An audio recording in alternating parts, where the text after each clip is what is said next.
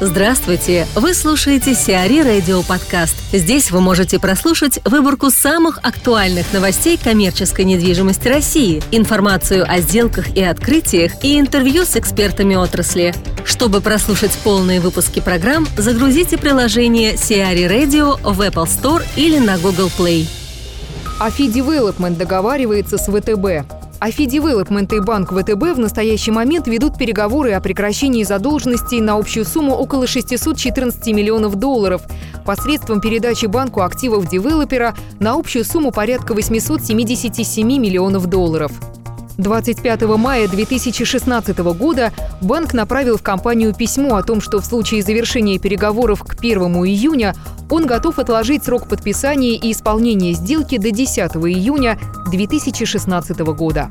В настоящее время предполагается, что сделка будет включать в себя освобождение AFI Development и ее дочерних структур от кредитных обязательств в обмен на передачу банку трех объектов. Это ТРЦ Афимол Сити площадью 282 100 квадратных метров, стоимость которого оценивается в 666 миллионов долларов, офисный центр «Аквамарин» площадью чуть менее 62 тысяч, стоимостью около 200 миллионов долларов – и гостиница «Аквамарин» категории 4 звезды, оценочная стоимость 14 миллионов долларов.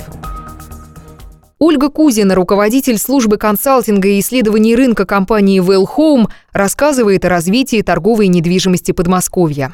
Ольга, какие города, несмотря на сложные экономические условия, обладают потенциалом для развития торговой недвижимости в Подмосковье? Если говорить в целом, то существенным потенциалом развития качественных торговых объектов а, обладают города с позитивной динамикой роста численности населения, а, а в свою очередь благодаря развитию жилищного строительства и транспортной инфраструктуры. Угу. К таким городам можно отнести Балашиху, Королев, Подольск, Долгопрудный, Солнечногорск. А, кроме того, есть такие города, которые а, сейчас а, слабо насыщены качественными торговыми площадями.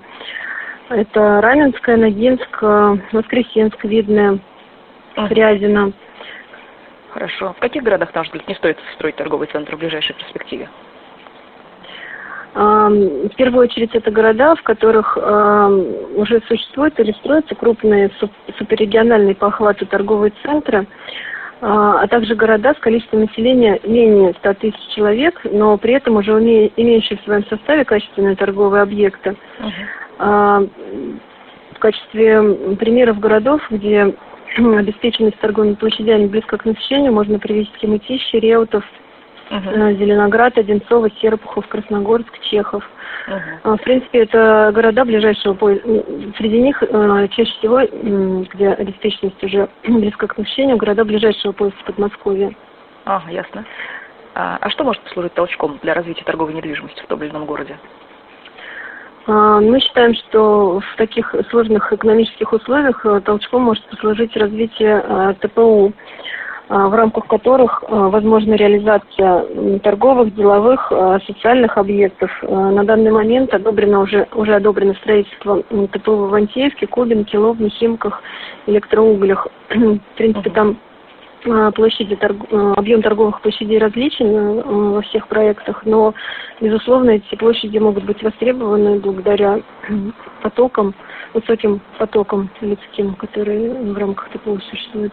Угу. Каковы прогнозы открытия торговых центров в ближайший год? А, по нашим данным, с начала 2016 года в Московской области уже было открыто три а, качественных торговых объекта. Среди них а, торговый центр «Новый» в Реутове, «Карусель» на Новорижском шоссе и «Катюшки» в одноименном микрорайоне в Лобне. Угу. В 2016 году до конца года еще заявлено открытие торговых центров в таких городах, как Жуковский, Одинцово, Ногинск, Пушкино.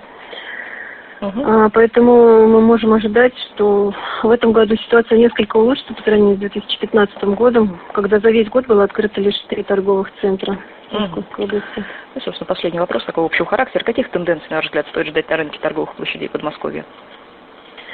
Но, опять же, в сложных экономических условиях крупные торговые центры испытывают проблемы с заполняемостью. Соответственно, а, развитие могут получить небольшие районные, микрорайонные торговые центры, которые всегда востребованы жителями и, соответственно, арендаторами. Угу. Вот, мы считаем, что будущее за ними, а также за специализированными объектами, например, э, детскими торговыми центрами, да, с товарами для детей, или э, какие-либо торговые центры с направленностью там, товары все для дома, DIY формат. Город не справился со строительством жилья. Власти Санкт-Петербурга решают вопрос о финансировании недостроенных ГК «Город», жилых комплексов «Ленинский парк», «Прибалтийский» и «Морская звезда». Кредит на их достройку в размере более 9 миллиардов рублей планировалось получить в Банке Санкт-Петербург. При этом банк должен был управлять пассивами и активами структур ГК «Город» через ООО «Холдинговая компания «Эра». В частности, «Эра» получала контроль над ООО «Простор», которая выиграла на аукционе право аренды участка площадью около 100 гектаров на Глухарской улице для возведения там 1 миллиона квадратных метров жилой недвижимости. Однако на заседании малого правительства Петербурга было принято решение о том, что держателем 100% эры станет ГУП – Центр содействия строительству, что осложнило процесс переговоров с банком. Теперь правительство рассматривает возможность привлечения средств от других банковских структур. Crocus Group построила ТЦ из контейнеров.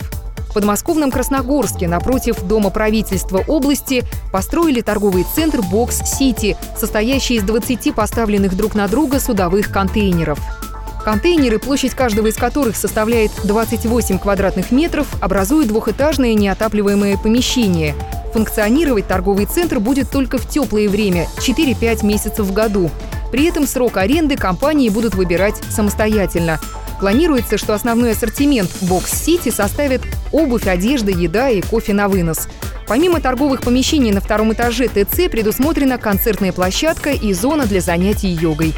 Собственником проекта является Crocus Group, который в дальнейшем планирует открыть еще два аналогичных торговых центра в московских парках. В центре Москвы упала стоимость аренды магазинов. За последние пять лет арендные ставки магазинов формата стрит-ритейл на улицах в центре столицы снизились в пять раз. Так, в 2011 году стоимость аренды магазина на центральных улицах города составляла 8-10 тысяч долларов за квадратный метр в год. На сегодняшний день годовая аренда в среднем составляет от 0,9 до 3,4 тысяч долларов.